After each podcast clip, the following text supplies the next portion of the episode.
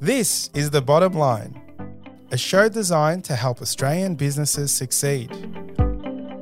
On the show, you'll hear from leading Australian business owners as they share the lessons they've learned building their companies. You'll learn from their successes as well as some of the challenges they faced along the way. We also talk to experts from a range of fields who share specialised techniques you can use to improve your business. I'm your host, Savan Tuna, and I'm a director at Alexander Spencer, and I'm really passionate about helping Australian businesses succeed. Have you ever wondered what it's like to be a professional athlete and how it's like post athletic career? Transitioning from being an athlete to becoming a business owner is a significant change. But if you really think about it, they may not be as dissimilar as you may think. There is actually a lot we can learn. In today's episode, we'll be joined by Patrick Karnezis, a former AFL athlete turned business owner. Patrick is a general manager for Alpha Facilities Group, an integrated cleaning, property maintenance, and traffic management service provider. Patrick will take us through the journey of an AFL player, sharing what inspired him to pursue a career in professional sports and his experiences from his early days in the league to career highlights. You'll discover how resilience, teamwork, and leadership are relevant in sports and also how important they are for a successful business. Patrick will discuss the importance of creating strong relationships and building solid, sustainable partnerships as he shares some strategies implemented in their business inspired by his time as an AFL player. Let's dive in. Well, Patrick, thank you for joining me on the bottom line today. Thanks for having me. It's a pleasure. Now, for those that don't know who you are, can you give us a little bit of a background? So, Patrick Karnezis, 31 years old, former professional athlete, Brisbane Lions, 21 games, four games for Collingwood Football Club, pick 25, and 25 AFL goals. Wow, that's all cool. And um, you didn't get to play too many games, but you kicked a lot of goals. So, what position did you play? So, I was drafted as a forward, transitioned to a midfield role throughout my career but typically, as a as a junior footballer, I was I had announced to cause a bit of chaos around goal at times. But being the height that I was at such a young age, could transition into the the back line, the ruck, but predominantly as I transitioned to AFL, it was a forward. So take us through your journey as a kid. You obviously made it. Not everyone does. It's it's an amazing achievement. But what was it like? What was your passion like? When did you know you were good enough to make it? Take our listeners through a little bit of that Patrick in his early kid stages and what it was like to then eventually get drafted. I guess as a young kid, fanatical Collingwood supporter, which we were talking just previously about it. My father, huge AFL fan from a Greek background. You'd think we would be more into to soccer at the time, but he loved his AFL. So as a junior kid, Auskick, junior football, transitioned again into under 13s, under 14s. And as a young child, really loved the game. Obsessed with Collingwood Football Club, the likes of Anthony Rocca, Nathan Buckley, Paul Licuria, which is quite surreal now, having personal relationships with them, one way or the other, exiting the game. But it was an interesting journey. As far as my passion, I guess, for the game, it was quite high as a kid.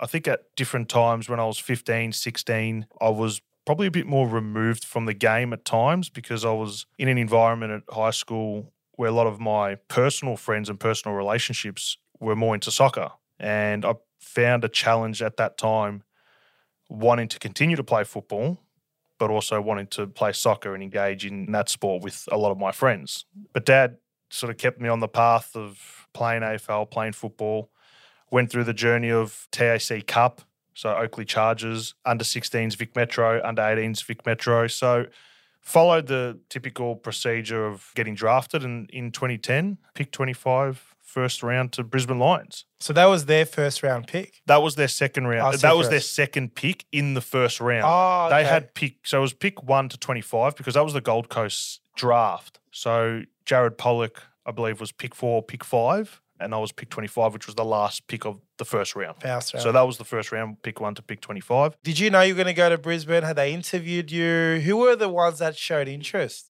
This was a real interesting process because you go through the entire year meeting different clubs, clubs coming to your house, meeting your parents, having conversations. so Having some you- Greek coffee. Yeah, so as as you would know, being from a European background, I think the biggest concern for myself and my family was moving into state. And that was a real scary thing at the time. And I think a lot of the conversations internally between the family was, how can I go into state? Like that's just not going to work. I didn't even go to school camps at times, like respectfully towards the European culture, but I was at the time a bit of a mummy's boy. It's interesting because even when the clubs were coming around, I was quite amazed that Brisbane Lions ended up, ended up picking me up at pick 25. I think they had examples of Lukey Power, who was a Melbourne boy, and that obviously worked with him, other players interstate, because a lot of players that are drafted to Brisbane Lions come from other states. So they've got some great successful stories.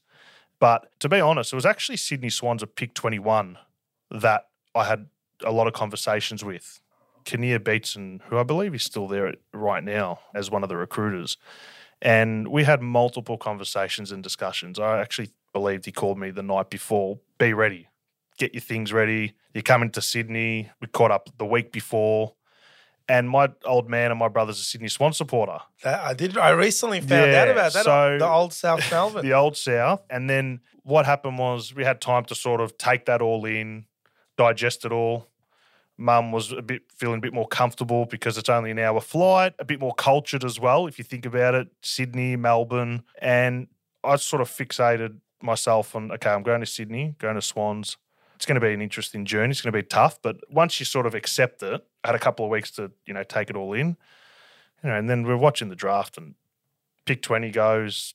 Can't remember who it was. Pick twenty one, waiting played a cult. Uh, Jed Lamb, oh wow. Jed Lamb, yes, and then I believe he went to Carlton or somewhere else in between. But pick twenty one went. I'm thinking, gosh, It could be anyone now. could be anyone. And I think there was there were a couple of Victorian clubs with three picks to go, obviously in that first round. Fingers crossed. I was praying at the time. I'm like, now I can stay home. And I reckon I had one conversation with Brisbane Lions throughout the whole year.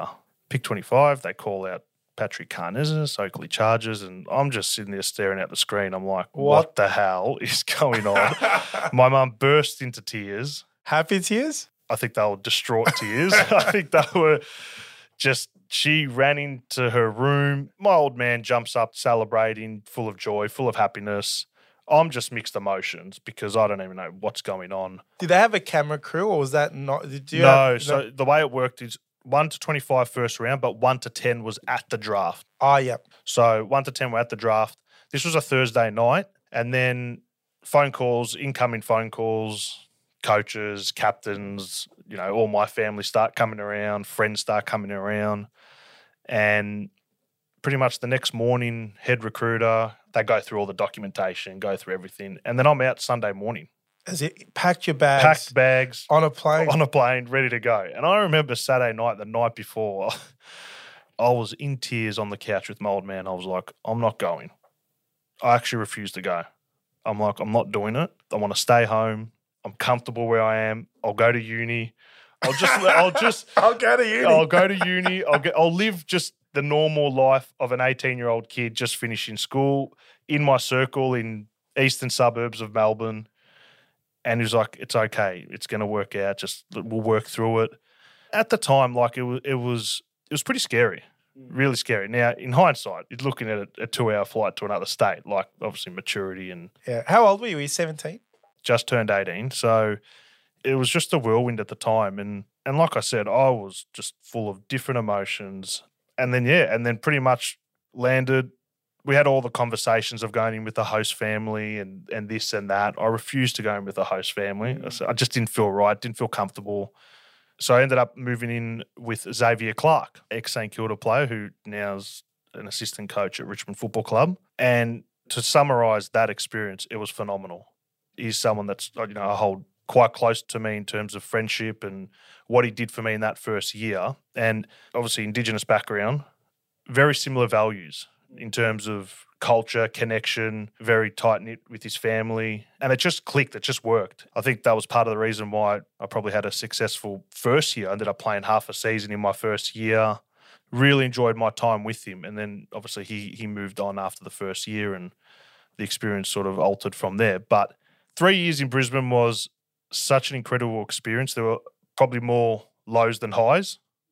But what I do take away from the experience is just the character building, the the resilience, little things, gaining independence, cooking, cleaning, turning the dishwasher on, like little basic living skills that probably people or kids from my background, your background, you don't probably learn those until you're probably moving out 27, 28. So that's what I think fast tracked and advanced my development personally, where like I said, there were more lows than highs, but I take a lot of things away that have shaped me into the person I am today.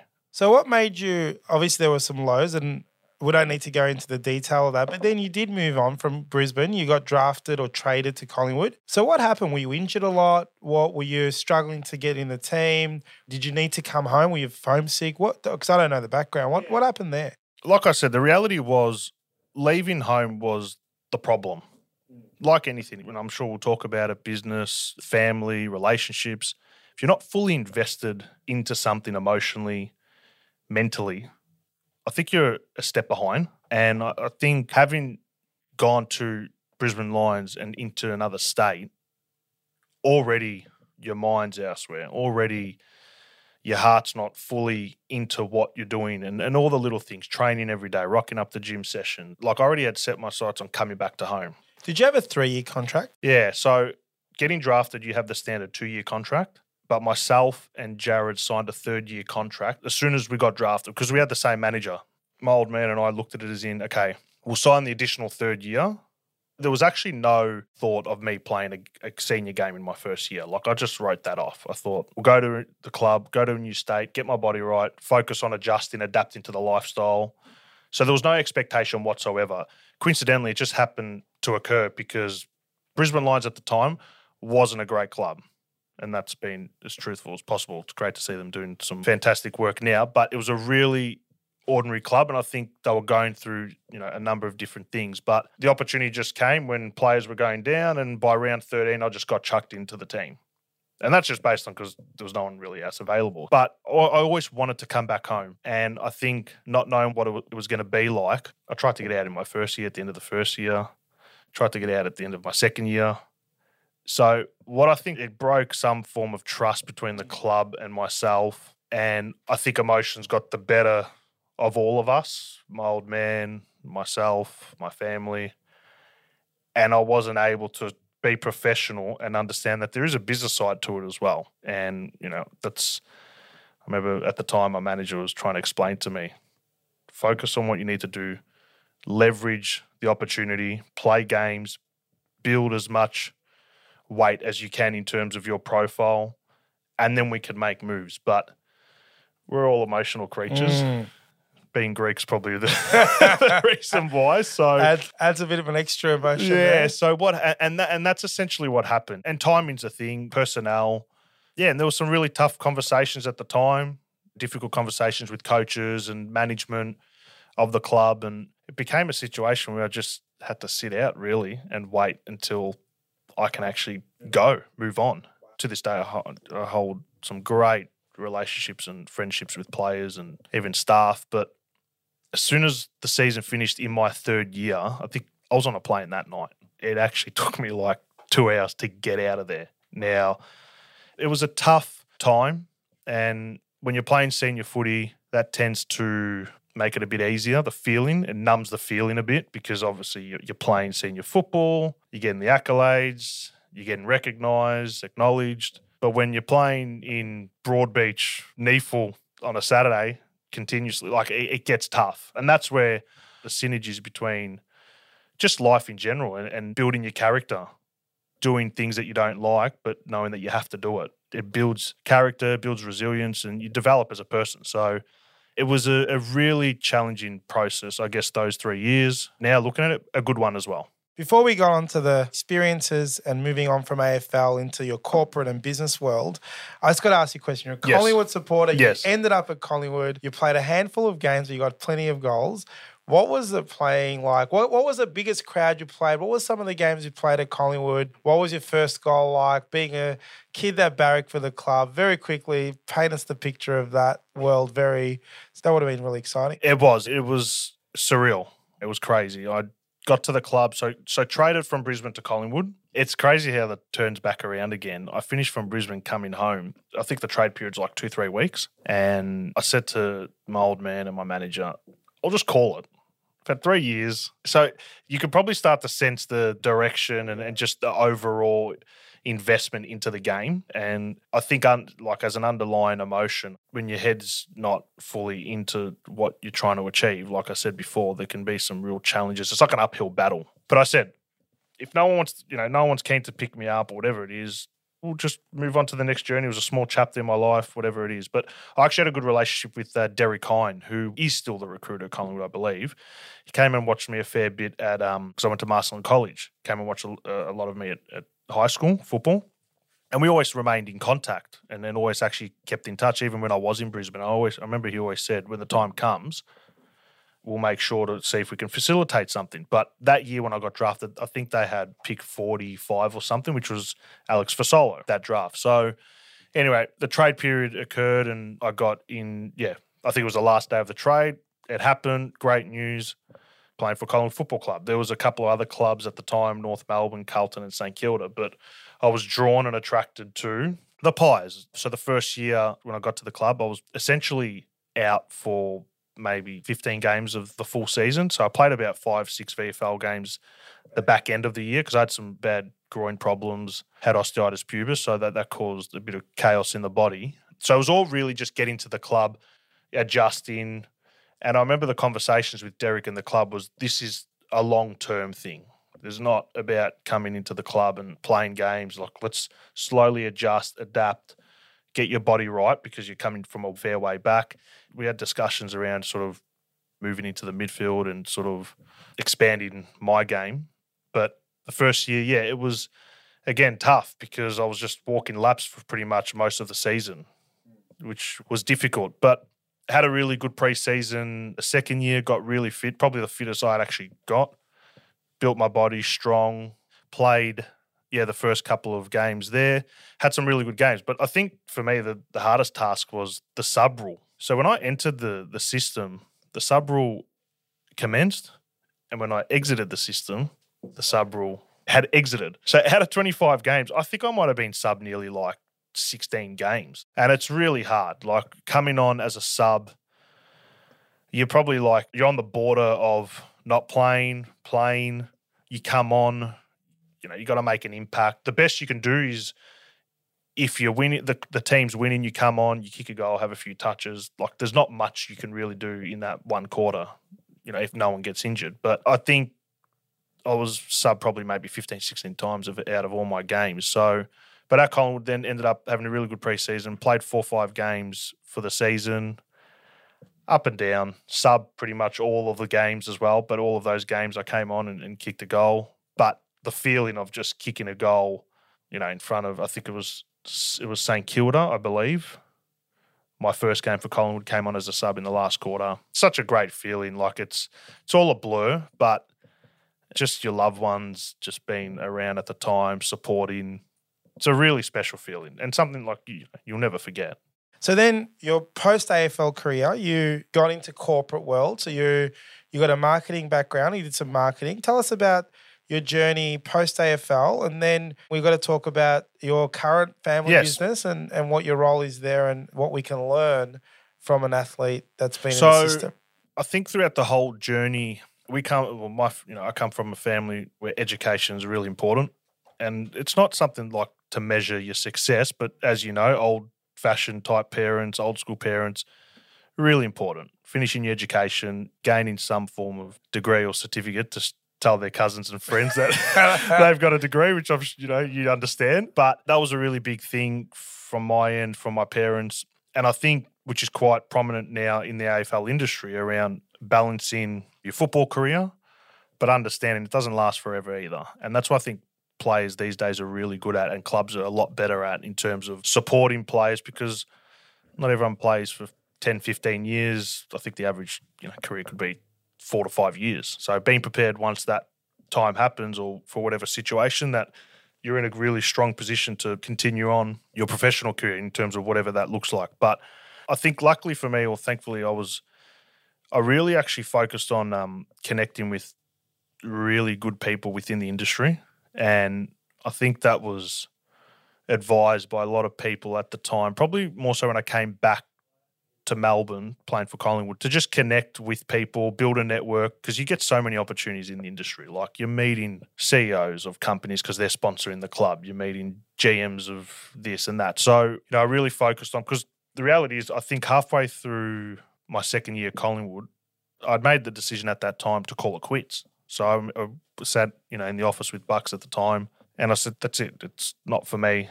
This journey stops here." And he was great. He, you know, we had a really good conversation. So I finished out the season, and then, like I said, connected with some really good people, and I ended up moving into AFL head office, so AFL corporate, and it, it was like essentially just pressing the reset button, like basic, basic skills in terms of being in a working environment, sending emails, taking minutes. Like it's all new. That's what it's like. It's all new meetings. So ended up working at the AFL for a few years, really sort of developed my skill set. What was your role?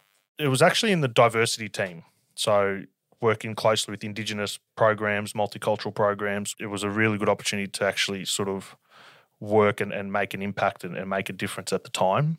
So I did that for a couple of years gained a lot of knowledge, you know, especially in a, you know such a large corporation like the AFL. You, you, know, you're meeting high level executives, and I'll give the example shortly. But it's amazing how fast forward ten years, how you reconnect with people that you look at at the time, and they're in you know high positions, and it's amazing. So, did that for a few years. Like I said, really focused on just getting my mind right, building my network, building my knowledge. Then I ended up pivoting to non for profit organization called Ladder, which was still uh, connected with the AFL. So it was the it was the AFL and AFL Players Association number one charity, youth homelessness. So the opportunity uh, came about, and again, it was a different type of landscape in terms of the work, still connected with the sport and clubs. So I was doing a lot of work with players and clubs, but such a great eye opener. Like youth homelessness in itself is an issue amongst other things that we experience, you know, in, in society today. But it was um, again mainly around working with football clubs, sponsors. It was actually a really positive experience. I was there for a couple of years. Then I think for me it was about at the time I, I've realized and throughout that period understanding what is my passion, what do I actually really enjoy, what is it that I actually really want to do.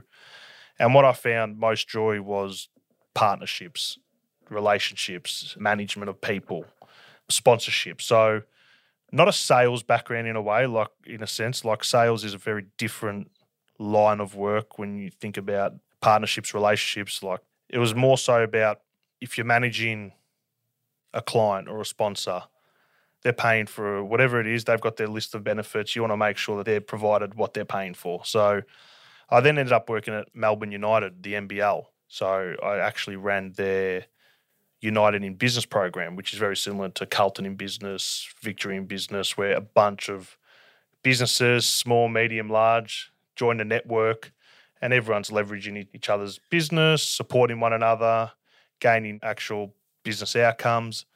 And so I think at the time, moving to Melbourne United was a really good opportunity because I don't think with my experience you would get that opportunity at an AFL club or a Melbourne Victory or so. So at the time, it was a really good chance to, again, build my network away from the football industry, not the same type of people and, and sponsors and, and clients that you deal with. So, and actually exposed me to more so small businesses as well, like accounting firms, law firms. Very different to just seeing the standard tier one sponsors on an AFL uh, website or whatever it is. So that was great in itself, you know, hosting events, organizing guest speakers, being at the Melbourne United basketball games, and had a lot of fun. So it was fantastic for myself, again, to develop just a, another layer of work. And then I think it would have just been before COVID, probably four or five weeks before COVID, Alpha Facilities Group, which is family owned business. So my old man started the business back in 2005. I then transitioned to Alpha Facilities Group, and COVID essentially hit four weeks, you know, later since I started. So that's sort of the journey of transitioning from football to corporate, different experiences, and now, you know. Now, business, you got the phone call from dad, not from the AFL coaches and the recruiters. You got the call from dad to join Alpha Facilities Group. Obviously, you've had now experiences in both corporate life, AFL, professional athletics, you know, very structured, and now small business. What would you say? What would be your advice to business owners from a professional athletic background? What can business owners learn or do from that AFL environment that can actually leverage their businesses and be successful? What what does the AFL industry or the athletes do that you go, geez, those business owners, if they just did a little bit like what the what we did in the AFL, whether it's training or whatnot, they'd just be better. What did you yeah, see? definitely. That? I think there's many synergies between sport and business, like plenty. And I think from my perspective, myself and my brother Lee, as the two business owners that drive the business on a daily basis, the biggest takeaway from sport, and I've sort of linked to you know our everyday life from a business perspective, is I think management of people and creating an environment for your staff. And like I said, you you, you link that to sporting teams and different line coaches, head coach, trying to get the best out of every player and approach every player differently based on their personality and the way they respond.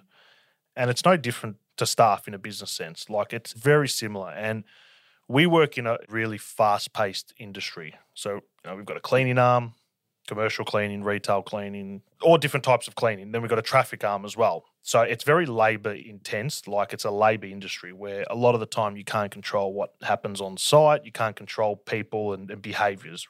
But what you can control is the training. What you can control is the information that you send or you pass on. So it's being able to really manage your staff in an environment where everyone's got their own personal things they deal with, their own family issues. But how can everyone, I guess, rock up on a Monday to Friday every day and give everything they have and be focused and be able to sort of ride the highs and the lows? And in our business, I think the fact that Lee and I are very different in terms of our personality. So it works because we balance one another.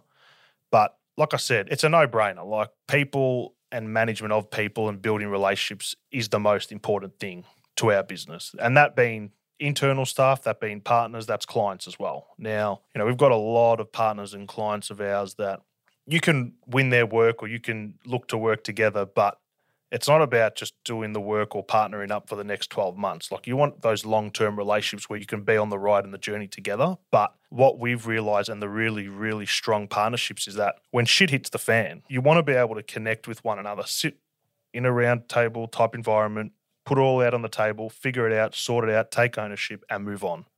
That's sort of the model and that family ethos that we have around it actually is about relationships. It actually is about working together because if you win, I win. We both succeed. So that's from a client side of things. But yeah, like I said, the synergies, it is definitely about relationships and staff and management. And and that's making sure that our staff rock up every day feeling good, feeling comfortable, feeling happy in what they're doing. Yeah, and it's good for everyone. If they're successful, it, it obviously relate creates great results and they can get promoted, earn more money. That's right. Everyone's doing well. That's right. So, resilience and determination are often traits associated with athletes. You were obviously quite resilient in the short term career that you had. How can business leaders cultivate these qualities to navigate company challenges and setbacks?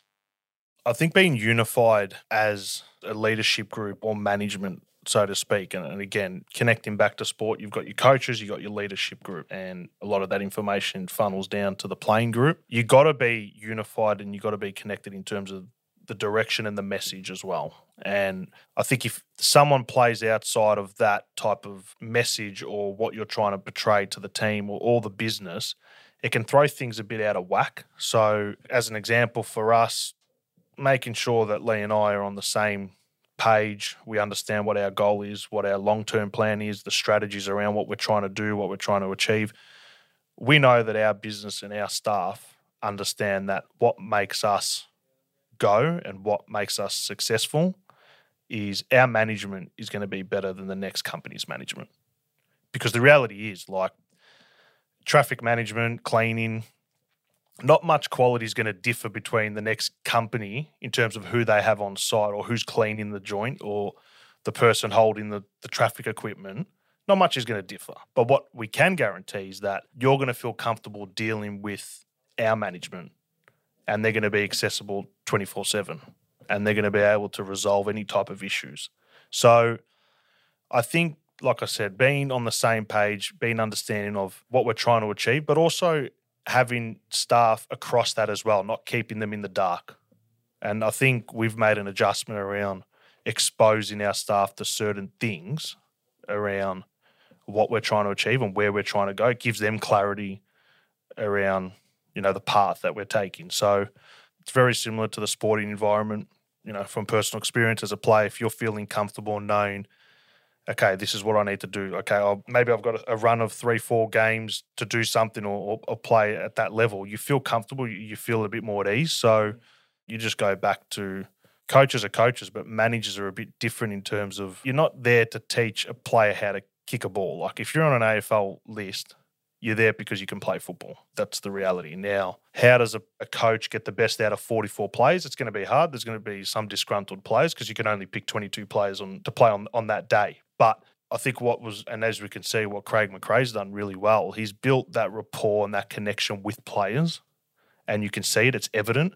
And the fun and the joy. Like we say to our guys and, you know, our team, our staff, it is very similar to business and sport. Like you got to have fun along the way. And I think what we've tried to instill is that if you don't have fun along the way, you don't enjoy yourself, it can be a really hard time.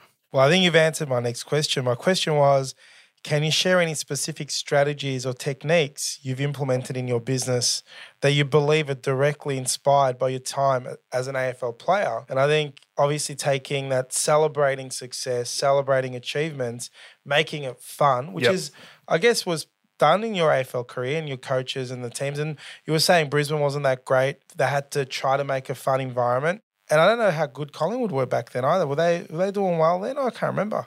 When I got to the club, I think the club had just 14, 15 missed finals at the mm. time. But it's like anything. It's, it's trying to instill a culture and environment where, in a business sense, myself and Lee will look to get our hands dirty at times. Because if you see your leader or your coach try to get on a level and understand what you're going through as well, it does provide a sense of comfort. So culture is critical. Culture and you know a positive environment is huge. It's people. It's human nature, and the reality is, if you're unable to connect with your people or your staff to get the best out of them and for them to want to be able to give the best they possibly can, like I said, you're not going to extract everything out of them. And essentially, that then impacts your business and the results and the outcomes that you're trying to achieve. Now, we're going to change it up a little bit. Our last lot of questions is what we call our quick fire rounds. Yep. So I've got three questions. So, real quick, so you're going to fire them our way.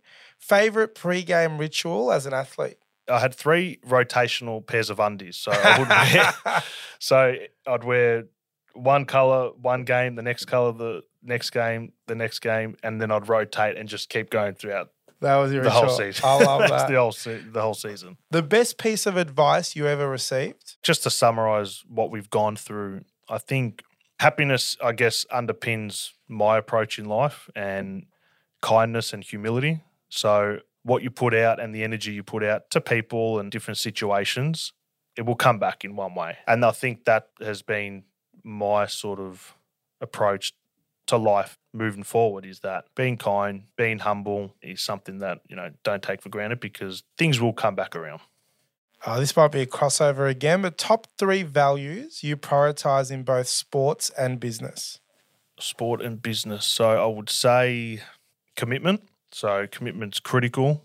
I think respect, because when I say respect, I think respecting the position that you're in and the people around you as well. So not taking that for granted. Look, Patrick, thank you so much for sharing your experience with our listeners. I'm sure It's going to be a really engaging episode. I was really excited to interview you today. And thank you for joining us on the bottom line. Nah, thank you very much for having me. This is The Bottom Line, a show designed to help Australian businesses succeed. This podcast was produced by accountancy firm Alexander Spencer. At Alexander Spencer, we've been helping business owners realize their goals since 1952 and we play a pivotal role in developing, implementing, and supervising the business goals and strategies of our clients. To find out how we can help your business succeed, head to our website, alexanderspencer.com.au. To make sure you don't miss an episode of The Bottom Line, be sure to subscribe to or follow the show in your podcast app. And while you're there, leave us a five star review. It really helps others find the show. I'm Savan Tuna and we'll be back next episode with more tips to help you transform your business. And that's the bottom line.